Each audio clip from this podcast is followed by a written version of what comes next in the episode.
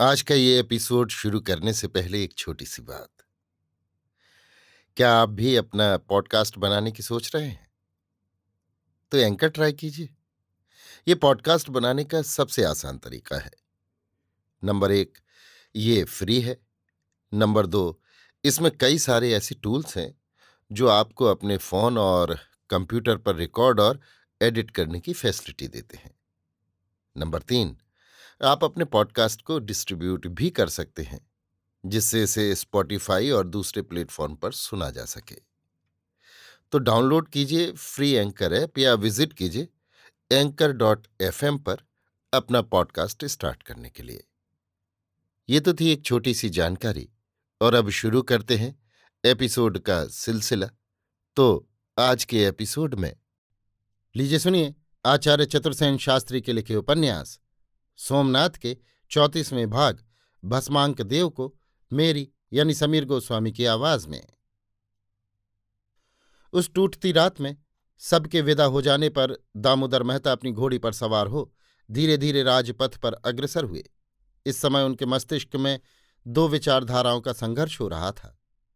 इधर अंतर्विग्रह से पाटन का राजतंत्र खंडित हो रहा है, उधर मालवराज पाटन का बहिसंरक्षण खंडित कर गज सैन्य पाटन पर लाने की अभिसंधि में है। तीसरे, गजनी का ये दैत्य पाटन पर धंसा चला आ रहा है। जैसे भी हो, दोनों विनाश की योजनाओं को व्यर्थ करना होगा। वो भी बिना तलवार के। तलवार तो गजनी के सुल्तान के लिए ही सुरक्षित रखनी होगी। उन्होंने भस्मांक देव के आवास की ओर घोड़ी फेरी। नगर के बाहर धवल गृह के मार्ग पर भस्मांक देव का भव्य आवास था। ये आवास एक मनोरम उद्यान में था। भस्मांक देव गुर्जरेश्वर के राजमंत्री न होने पर भी राजमंत्री थे। वे राजपुत्रों के विद्यागुरु, परम तेजस्वी और विद्वान ब्राह्मण थे।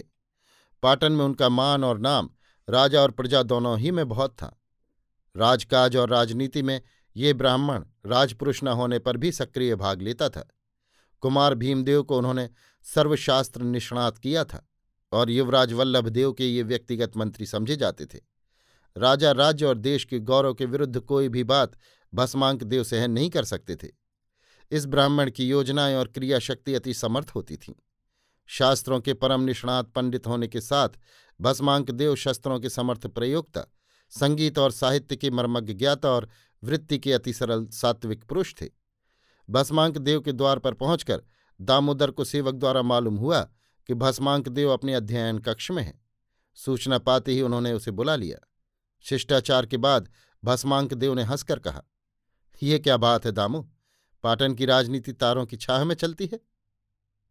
राजनीति और ज्ञान नीति दोनों ही तारों की छाह में चलें तो ठीक ही है।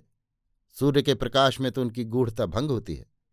तभी तो देव रात रात भर अध्ययन करते हैं। ये तो मेरी आदत है दामू। परंतु तुम कहो देश देश के राजमंत्री जहाँ इस समय सुख की नींद में सो रहे हैं ये पाटन का मंत्री कहाँ कहाँ भटक रहा है? क्या किया जाए? ये राजतंत्र है ही ऐसी आपत्ति? परंतु इस आपत्ति में राजमंत्री ही रात्रि जागरण करते हैं या राजा भी?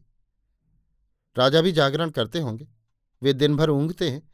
इसी से समझा जा सकता है, परंतु उनके जागरण के कारण तो दूसरे ही है। मध्य संगीत और सौंदर्य। जी हाँ। तो महता, कहो मैं तुम्हारी क्या सेवा कर सकता हूँ? मेरी नहीं देव, पाटन की। हाँ हाँ पाटन की। पाटन में दामू मेहता के समान दूसरा कोई व्यक्ति है जिसे पाटन की प्रतिष्ठा का इतना विचार हो? क्यों नहीं? भस्मांक देव जो हैं। परंतु मेहता, राजा की तो ये दशा है। देव देव मूर्ति तो पत्थर की होती है। सारी चैतन्य सत्ता तो उसके पुजारी ही में है। पुजारी उसके भोग ऐश्वर्य का करता धरता है। मैं तो राज्य का मंत्री हूँ, केवल एक चाकर। परंतु आप राज्य के मंत्री ही नहीं, राज्य के मित्र हैं। इस समय पाटन पर संकट है। आपको उठना होगा। आपके अध्ययन में विघ्न पड़े तो पड़े। सो उसकी चिंता नहीं, पर मुझे करना क्या होगा? इस समय रनवास ही अंतकलह का केंद्र बन रहा है। उधर अवंतीराज भोज इसी सुअवसर से लाभ उठाकर पाटन की रक्षा शक्ति को भंग करने के प्रयत्न में है। आप जानते ही हैं कि गजनी का सुल्तान गुजरात में धंसा चला आ रहा है। ऐसी दशा में पाटन के दिक्पाल यदि असावधान रहें तो पाटन का सर्वनाश है। चालुक्यों का युग युग का यश छिन्न छिन्न हो जाएगा। अर्बुतेश्वर, धुंधुकराज और नांदोल का अनहिल्य राज दोनों ही मेद पाट में अवंतीपति के सानिध्य में बैठे पाटन के विनाश का ताना बाना बुन रहे हैं। जिन पर रक्षा का भार है, वे शत्रु के सहायक हैं। उधर सिंधुपति खुल्लम खुल्ला स्वतंत्र घोषित हो रहा है। उसे उत्तर का दिक्पाल बिना नियुक्त किए गुर्जर भूमि तो बिना रखाए खेत के समान नष्ट हो जाएगी। परंतु देव, इस समय पाटन इन घरेलू शत्रुओं पर तलवार नहीं उठाना चाहता। तलवार तो गजनी के दैत्य के लिए सुरक्षित रहनी चाहिए। यह सत्य है, पर कहो मैं क्या करूँ? आप मालव जाइए। मैं? मैं वहाँ क्या करूँगा? पाटन में दूसरा व्यक्ति ऐसा और नहीं, जो मालव के पंडितों और वारांगनाओं के प्रपंच से बचकर आ सके। आप मालव की प्रकृति के जानकार हैं। मालव राजद्वार में आपका मान भी है। आप उससे लाभ उठाइए। मालव राज पाटन को विष दृष्टि से देखता है। सिंधु तक साम्राज्य विस्तार करने में पाटन ही उसकी बाधा है। उधर पाटन का वो अपराधी भी है। पाटन को उससे वैर लेना है, परंतु आज नहीं। आज तो उसे रोकना होगा। ये काम आप ही कर सकते हैं, देव।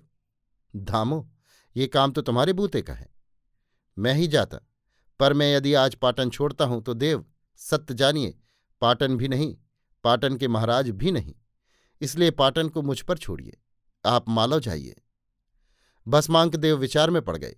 दामोदर ने धीमे स्वर में कहा, आप तैलपराज की बहन, मुंज की विधवा महारानी कुसुमवती को जानते हैं। वो भी आपको बहुत मानती हैं। तो इससे क्या?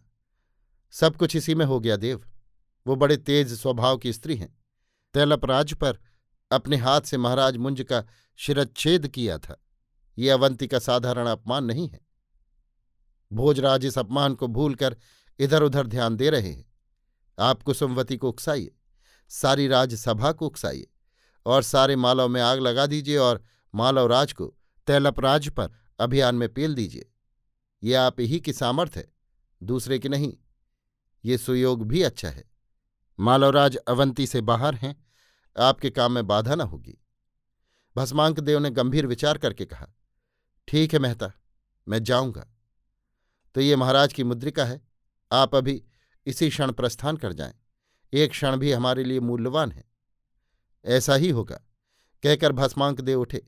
दामोदर भी उठे। दो घड़ी बाद दो अश्वारोही अवंती द्वार पर पहुँचे।